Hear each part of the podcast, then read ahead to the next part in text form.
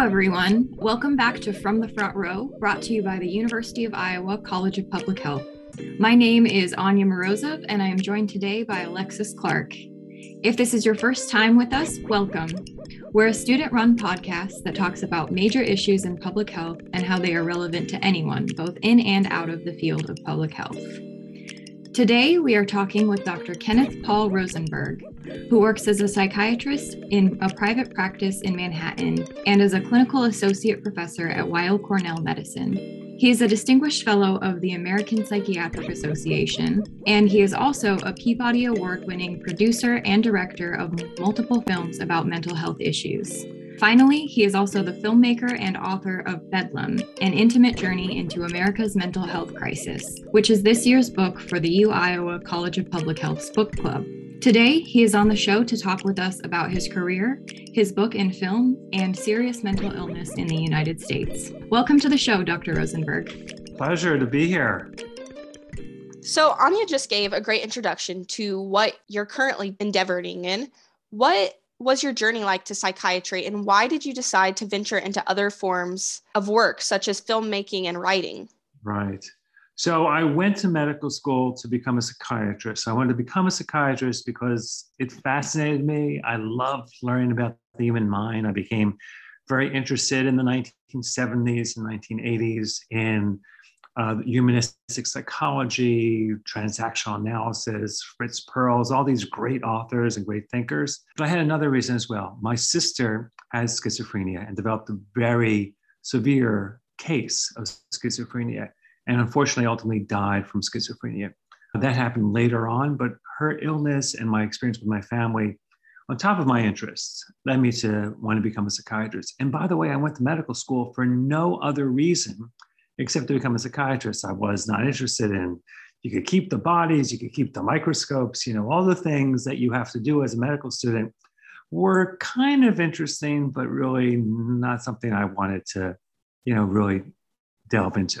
Now, the first year of medical school in New York City at the Albert Einstein College of Medicine was really kind of tough in a way. I mean, there was no psychiatry or very little psychiatry in that year. And I was going to cut up a rat brain that summer and, you know, kind of do the research I'd done from since I was an undergraduate.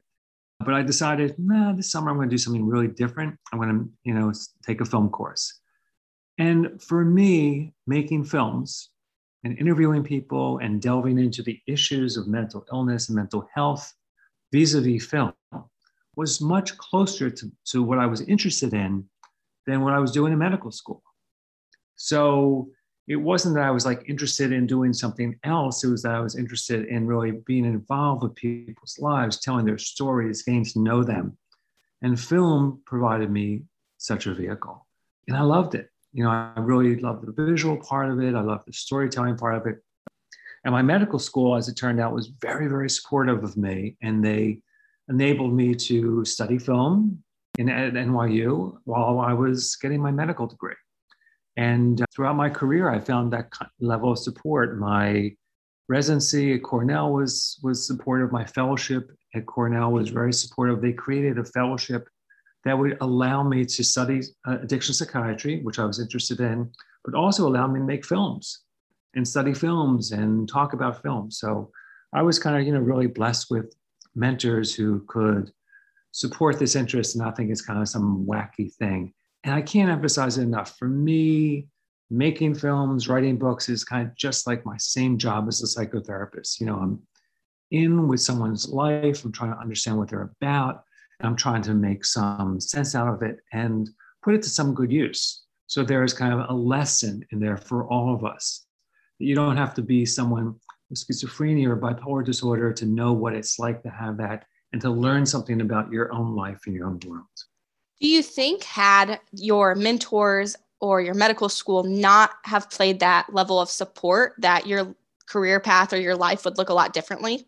Yes, absolutely. You know, my mentor in medical school, his name's David Previn, became really one of my best friends in adult, you know, in what I'll call adult life, you know, as a doctor and a professor and all that. And we're still closest friends to this day. And, you know, it was so important because, you know, David Previn, he was the person who led us in psychiatry at the medical school. He really kind of believed in what I was going to do and really supported. And he helped raise money. You know, if you make a film, if you write a book, you could just like, you need some way to support yourself. But if you make a film, you need some way to support yourself and tens, if not hundreds of thousands of dollars to support your endeavor. So David was really helpful in doing all of that.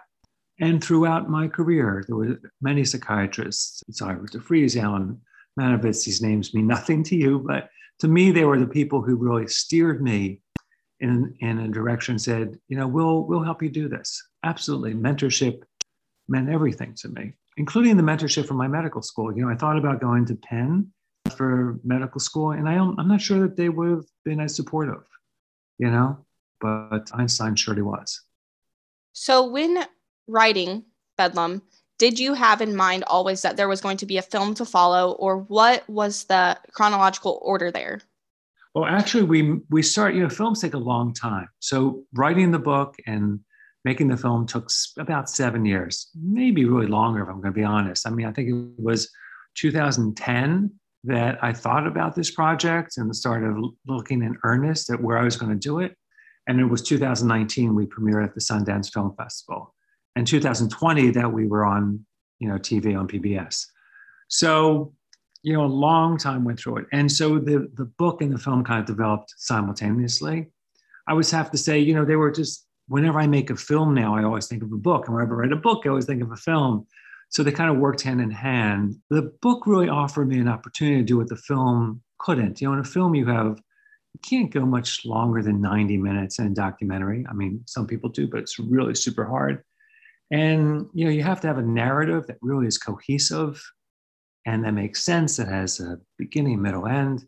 In a book, you don't have to kind of worry about that so much. You could, you know, start with one character, go to another character, go to another chapter. It's divided up, you know, very neatly in chapters, which enable you to do different topics.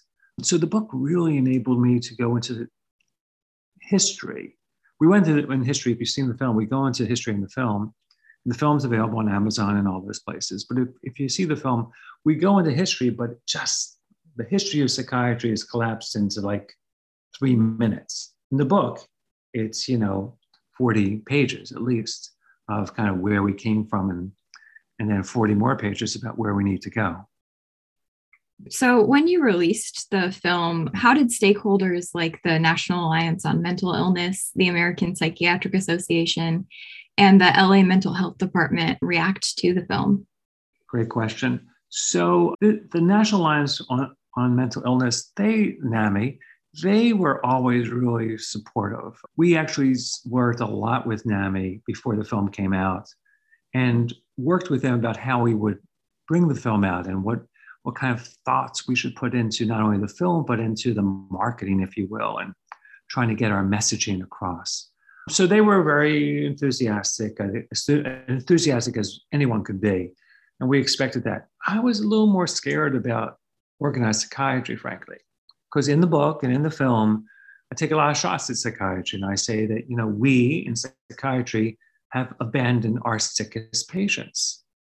Now, that's not like a popular thing to say to your colleagues, right? But they took it really well. In fact, the American Psychiatric Association embraced the film. I was also afraid about how the folks in Los Angeles would react because, you know, we show they're really good doctors, actually great doctors, great healthcare providers. Everyone's trying to do their best, but the system is really broken. It's really messed up. And I was afraid that, you know, they would not like showing how messed up their system is. Turned out they loved it. They couldn't have supported it more. They actually took over the Paramount Theater and Paramount lots in Los Angeles because they wanted to really usher the film into LA. And we had kind of big screenings there, sponsored and supported by the Department of Mental Health. So they became, in some ways, kind of our biggest fans. And I think, you know, I'm really moved by that, frankly. I'm really kind of touched by the fact that we had this kind of diverse group of folks from Black Lives Matter to the National Sheriff's Association. Can't get these people in a room otherwise. But we, and the American Psychiatric Association, and groups that were not so in favor of psychiatry. And pretty much they all rallied behind the film. And I think they did because the film was very honest. It was, you know, it wasn't finding villains, because I don't think there are villains in this, but it was saying, you know, we have to do a better job, and we're doing a terrible job, in fact. And, you know, it's, our society has ignored these people, but we professionals have also ignored these folks with, you know, who are really sick. So the fact that we had such an incredible response was very, very, you know, just felt great. I think that's really important that you did go in with such an open mind, because I think you're right. It could have gone one way or the other. And the fact that they did rally behind this film and this book really says a lot that people are trying to improve the system. Yes. So moving on to the topic of mental illness, can you define exactly what constitutes as a serious mental illness? Well, look, any mental illness that you or I have or family members have is serious, right? But in the psychiatric understanding, what we call serious mental illness are those illnesses that are really debilitating. Those illnesses that stop you from working, that stop you from having relationships. It's not like, you know, you're anxious, you're depressed, and it's like a little hard to have a relationship, or, you know, you're, God, I'm going out with the same person over and over again, and, you know, all the kind of problems that we usually have, but that you find it impossible because, for instance, you're hearing voices, and the voices are telling you that everyone is out to get you, or you're having delusions, and you're seeing things, and you have misunderstandings or misperceptions. So serious mental illness, which affects some small percentage of the population, anywhere from 1% to 4%, really are those illnesses which make it impossible to function. Can't work, can't have a relationship, can't really live outside, you know, some protective place. And those illnesses are things like schizophrenia and bipolar disorder, both of which, by the way, are very treatable if people get illness, but in their acute, fulminant, you know, state, when you get really sick with those illnesses, man, you can't do anything. You know, you're really sick. So that's what we call severe mental illness. Kind of related to that, are there any groups that are disproportionately affected by serious mental illness? Great question. So, you know, what are the things that cause serious mental illness? Well, certainly it's partly your genes, right? It's partly your DNA. But at most, your DNA accounts for 50% of it, at most. So why do I say 50% of it? If you have if you have schizophrenia, let's say, and you have an identical twin, you know, with your same exact DNA, and more or less, and they have what chance of having schizophrenia if you have schizophrenia? Well, they have a 50% chance, the same DNA. Well, what else? And that's, you know, a very severe illness, which is very treatable, by the way, but still a severe illness, and probably a very biologically or the most biologically based illness. So what accounts for the other 50%? Poverty, trauma, structural racism surely doesn't help. If you are mistreated and you don't have a family structure, that doesn't help. If you are doing substances, if you're, you know, your life revolves around recreational substance abuse, and you're not just getting high, you know, once in a while, but you're addicted to alcohol or, you know, any other kind of recreational drug, well, that puts you at much, much greater risk.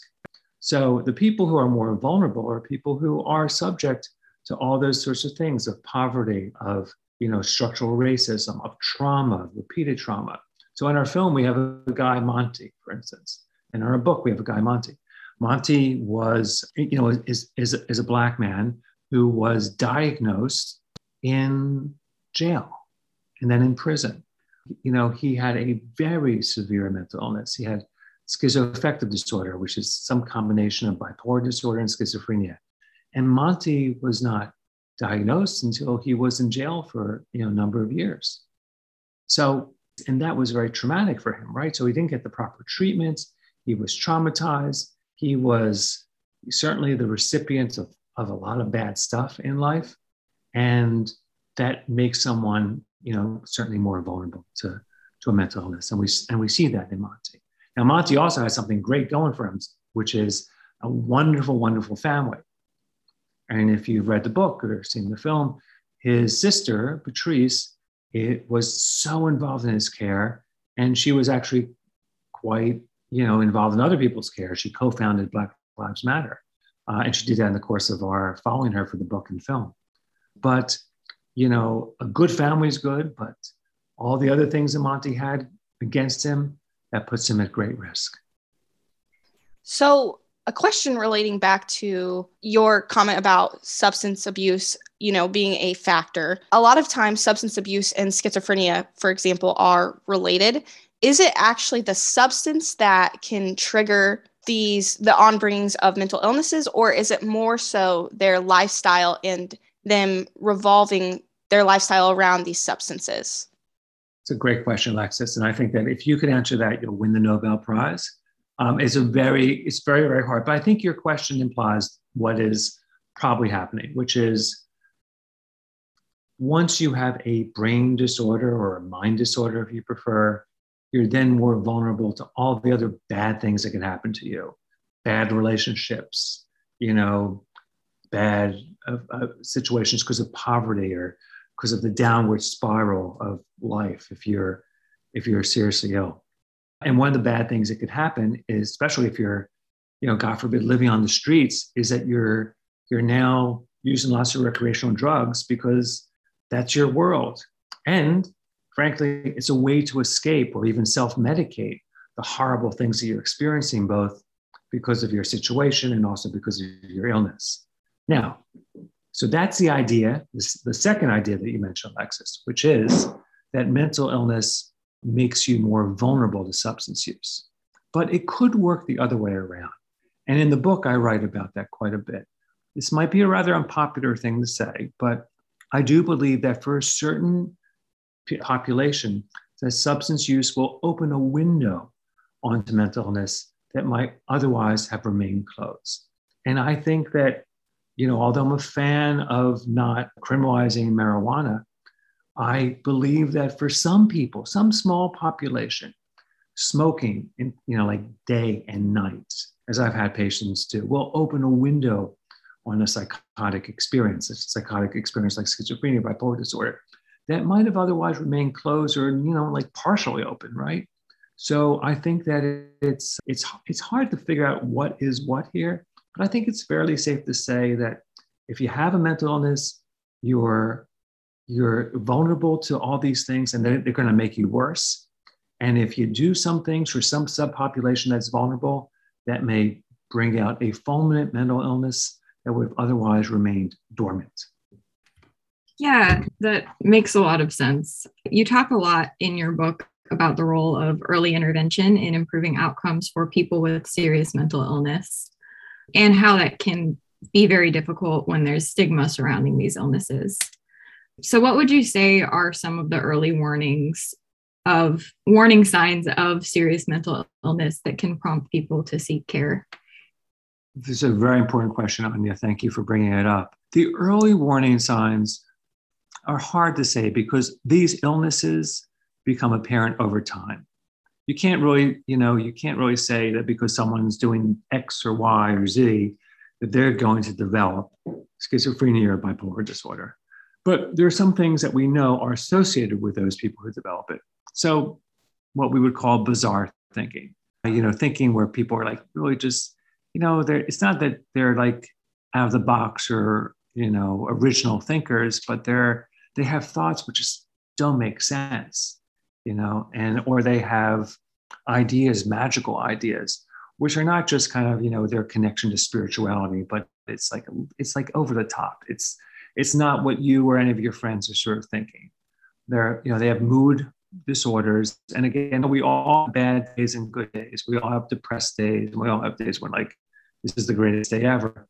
But, you know, people who have bipolar disorder in particular are subject to really deep depressions and really high highs, you know, really this kind of irrational exuberance, mania, euphoria. So you can see some of these things in people who are vulnerable. You also see that they're cutting themselves off from other people. Their schoolwork is declining. Their friend base is shrinking. You know, they're not showing up. And everyone's kind of like wondering why, you know? So that could be any number of things, from a mental illness to a substance abuse problem. But it really suggests there might be a problem. And it's important, you mentioned the stigma, Anya. It's really important that we not let that hold us back, right? Because we know that any illness, if you treat it early on, if you address it early on, it's much easier to treat them down the road. It's much easier to treat stage 1 cancer or stage 0 cancer. And that's why we all want early detection for these kinds of things, than it is to treat stage 4 metastatic cancer. Well, the same is true in mental illness. It's much easier to help someone when, you know, they're having some problems and they're on the cusp of some bigger problems than when they're, you know, homeless or, you know, ill for years and years and years. It's an art to figure that out, right, Anya? Because you don't want to be overly aggressive. The medications have side effects. You don't want to take someone out of school, for instance, you know, and send them to hospital. You absolutely have to. That could really have a profound impact. But still, you know, it's really super important to figure out what is going on and, you know, at least get therapy, at least talk to a professional, at least talk to someone so you get some help early on. That's critically important. And you know, we all know people like that. I'm sure you know people in school where you're like, you know, I think they should really talk to someone because things aren't going so well for them. You know, they were doing okay in the first semester, but by, you know, their sophomore year, it's not looking good. And it's really super important to get help with that. So as a family member or a friend, or just being a concerned individual in general, what are some ways you can support someone with a serious mental illness? Yeah, it could be really hard because when people get a serious mental illness, they have something called anosognosia, which I wrote about in the book. And that means that you know you're sick. You know, you're hearing voices and you have a sense that the FBI is out to get you and that your roommate wants to stab you in your sleep. And, you know, you don't have a sense that that's wrong. You have a sense that, oh, that's right. And anyone who kind of argues with you, you know, you immediately think they're part of the conspiracy. They're the plot against me. So it's not so easy. But, you know, you really want to approach people, so corny to say, but with love and understanding. You know, you want to let them know, look, I'm not trying to judge you, but I think you have a problem. It's very, very helpful to contact family members. It's very, very helpful to contact other people in the network, maybe a teacher, certainly, you know, someone in the health office, you know, who could really help you think this through. And I think that's true whether they have a substance abuse problem or a mental health or mental illness problem. And I would encourage, you know, people to think you're not ratting them out. You're just trying to, you know, find some way to help them because, you know that it gets worse, and a fair number of people commit suicide, right? And a fair number of people, you know, get sick and get in trouble and have to drop out of school. And you want to really endeavor to prevent that. So, you know, I would say, you know, support them the best you can, not abandon them, and not get angry at them, and not try to rescue them. You know, when we try to rescue people, and we're like, I gotta help you. You know, you have to listen to me. You know, then we end up fighting with them, they fight with us, and we feel persecuted, and then we feel victimized, and they feel victimized. So, but, you know, just like hanging in there with them and trying to be just kind of a loving family member, a loving friend. But I hasten to add, sometimes that's not so easy to do because, you know, if you will be seen as part of the enemy camp. When somebody first seeks out treatment, can you talk a little bit more about what that looks like, and if somebody like a family member is seeking to help with that process, how much can they and how much does somebody need to refer themselves for care? I want to answer, Anya, I think it's a very important question, but when you say how much does someone need to refer themselves for care, I'm not sure exactly what you're asking. yeah, I guess in your experience, does it tend to be like people are self-referring, or are they being referred by family members? Family members, yeah. It really depends on, where people are at. I mean, I think, thank God, millennials and younger are much more aware of mental illness problems than people, the previous generations and baby boomers who are just kind of so ashamed to get help. I think people who are in university settings are much more educated and aware of these issues and are much more willing to get help. But by and large, when people get really sick and really get kind of reclusive, then it's often the family members or friends or, roommates or whomever who have to say, hey, we need to get you help. And sometimes, that help could take a very aggressive stance. Sometimes you have to hospitalize people against their will, or, unfortunately, the police might have to take them out of their room and, put them into a hospital.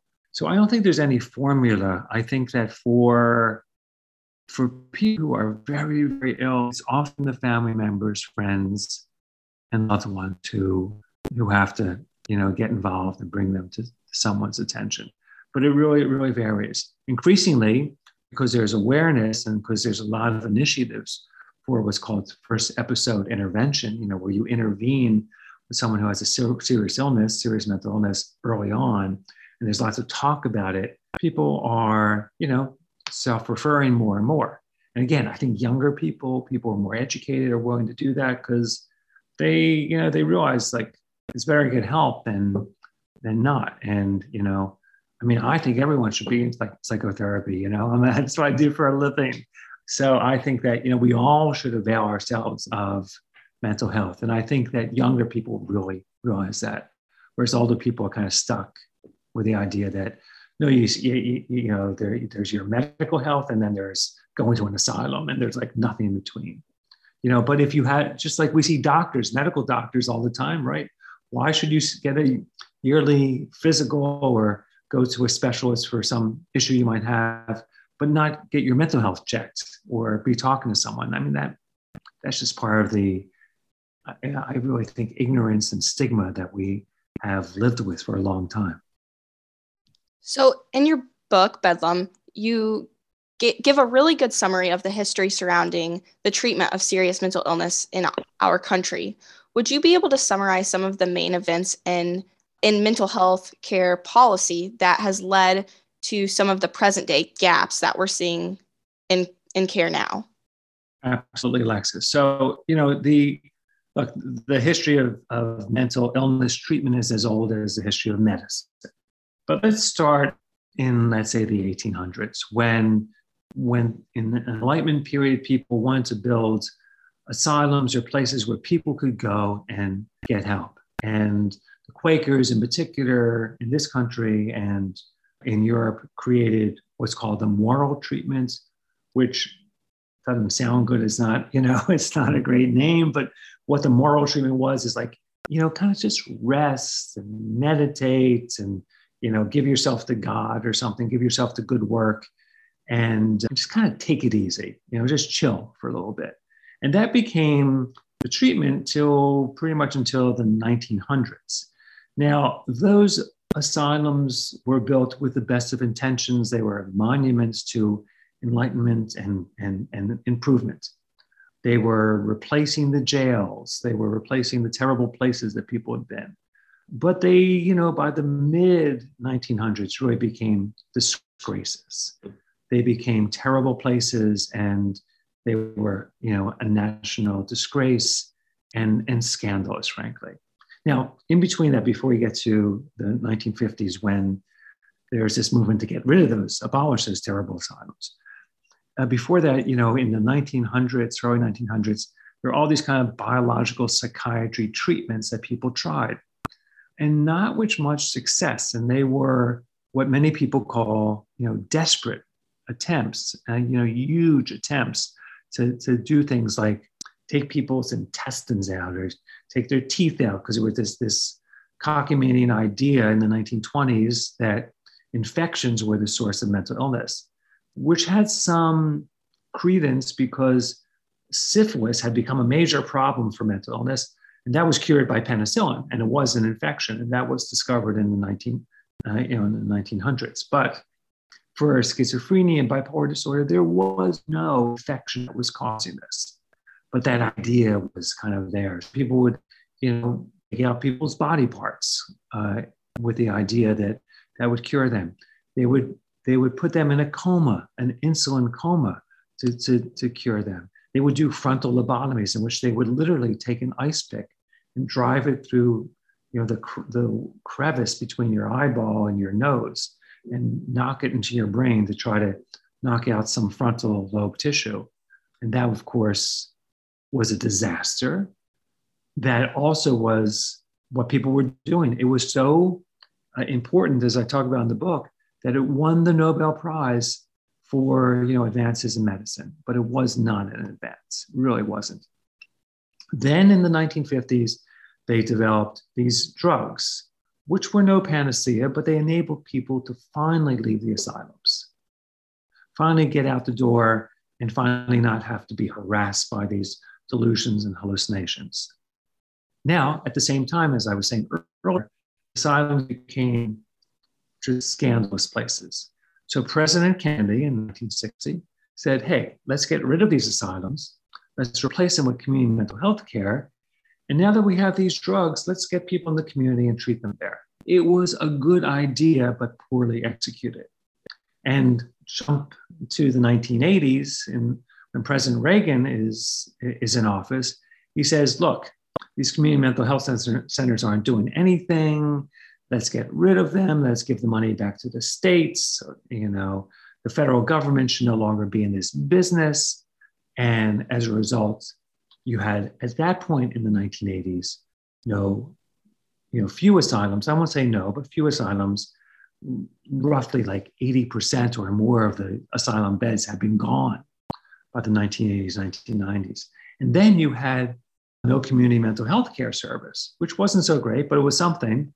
And then you had these drugs, which were good, but they weren't a panacea. So we really developed a real gap in the system. And that's when you see a homeless population develop. I mean, there were hobos in the Great Depression, but there wasn't this kind of big homeless population. And it's developed for a lot of reasons: housing crisis, poverty, drug abuse, a lot of reasons.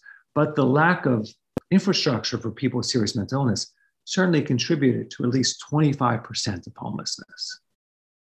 And then in the 1990s, where are we going to put these people? Well, they end up in the jails. One out of the same number of people who had been in the asylums per capita now are in the jails. So the jails and the prisons become the largest providers of mental health care in America. Our three major providers of mental health care are our three largest jails. And that's the situation we have now. We have emergency rooms, we have psychiatric care, we have new medications, but still we're stuck with this legacy of how to treat people and where to treat them.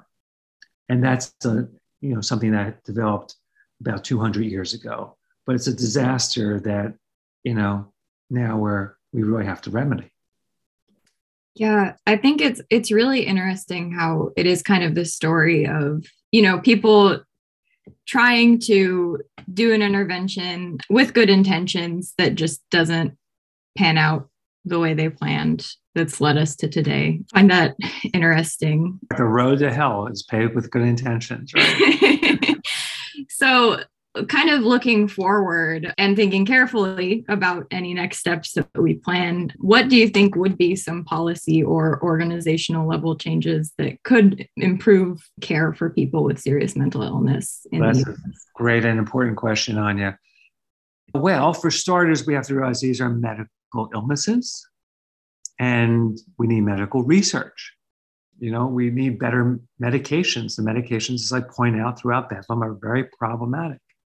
They help people, but they also cause lots of problems for folks, diabetes among them. And that's a significant problem, weight gain, movement disorders, And there are some people who say the medications have made things worse. Well, I understand and respect that perspective. I don't think that's correct. But the medications need to be improved.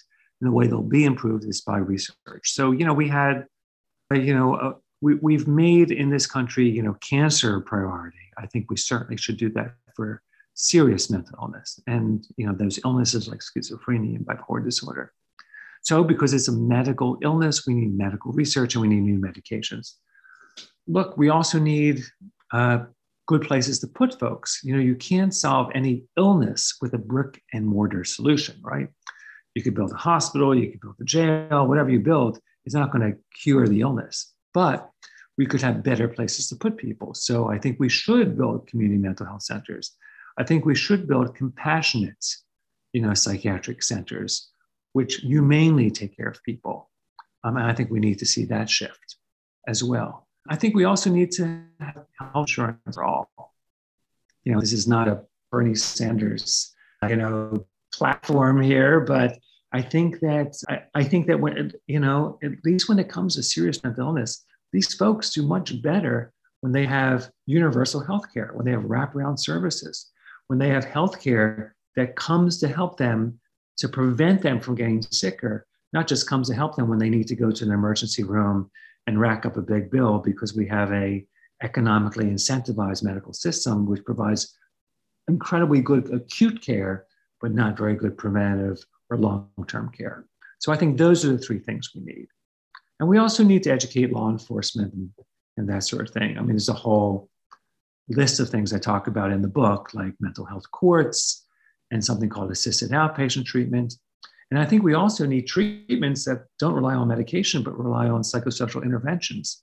And there's a very good record of, you know, people and places who do that in Norway, in Israel, in parts of the United States, you know, places where they hardly use any medication, but they really treat people effectively by treating them humanely and compassionately.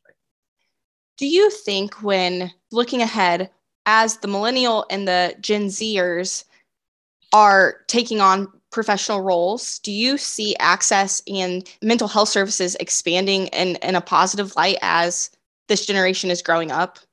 Absolutely.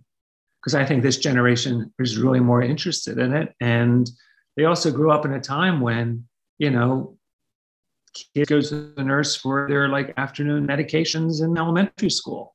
And when, you know, it's not such a big deal to see a psychotherapist. In fact, it's probably, you know, the smart kids in class are doing. So and also they grew up in a time when there's a lot of information about mental illness and severe mental illness out there. So it's not just like, you know, the 1950s or 60s where all you see are images of One Flew Over the Cuckoo's Nest, or there was a movie called The Snake Pit, that sort of thing. So yeah, I think Gen Z and millennials are really benefiting from, you know, a shift, a paradigm shift that they're frankly a part of. Well, I think that's a good kind of hopeful note to end on. Our last question that we ask to everybody on the show is, what was one thing you thought you knew but were later wrong about? Oh God, the list is so long. But let me say, with regards to the book and film, that I told you about this guy, Monty. I met his sister. And I met his sister because she was trying to help him. And she also told me that she was an activist. And I thought, you know, when I met her, I thought, like, this is great, because I really believe in activism. I believe that activism could change things. But I thought to myself, you know, it's sort of like, you know, you want to be a rock star. You'll never be a rock star. You're not going to change things that much. It's good that you want to do it, but, you know, and I'll chronicle your efforts to do it, but I'm not going to bet on it. Turns out she becomes the foremost mental health activist in the world. And she co-founds Black Lives Matter, and Patrisse Cullors, who's now my friend. That's one thing I was completely, you know, wrong about. The other thing is, when I saw Bruce Springsteen when I was a kid, I said, he's a great guy, but I don't think he's ever going to become a singer. He also became a star as well. But that's for another podcast. Well, those are all great points. And I really hope that this podcast can kind of contribute to the conversations about mental illness in this country, and hopefully spark more conversations among our listeners.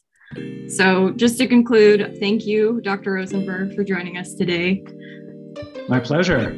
And I really highly recommend reading Bedlam. We've touched on a lot of it on the show today, but there's a lot more to the book that I think we could all benefit from learning from, or from watching the associated documentary, which is available on Amazon, iTunes, and Google Play, to learn more about serious mental illness in the United States.